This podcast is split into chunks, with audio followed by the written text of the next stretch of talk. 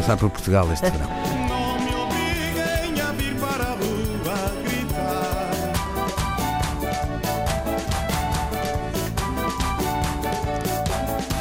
Ora, a edição de hoje desta rubrica radiofónica é particularmente gráfica, mas eu vou ignorar as vossas sensibilidades porque o assunto é natural e também porque isto é uma rubrica sobre indignação, logo pode provocar indignação, também porque hoje é Dia Internacional da Mulher. Portanto, bom, estão avisados e agora fica à vossa responsabilidade. O Sol, o Semanário Sol, noticiou que uma blogger cobriu o rosto de sangue e fotografou-se na casa de banho para mostrar que a menstruação é uma coisa poderosa e bonita.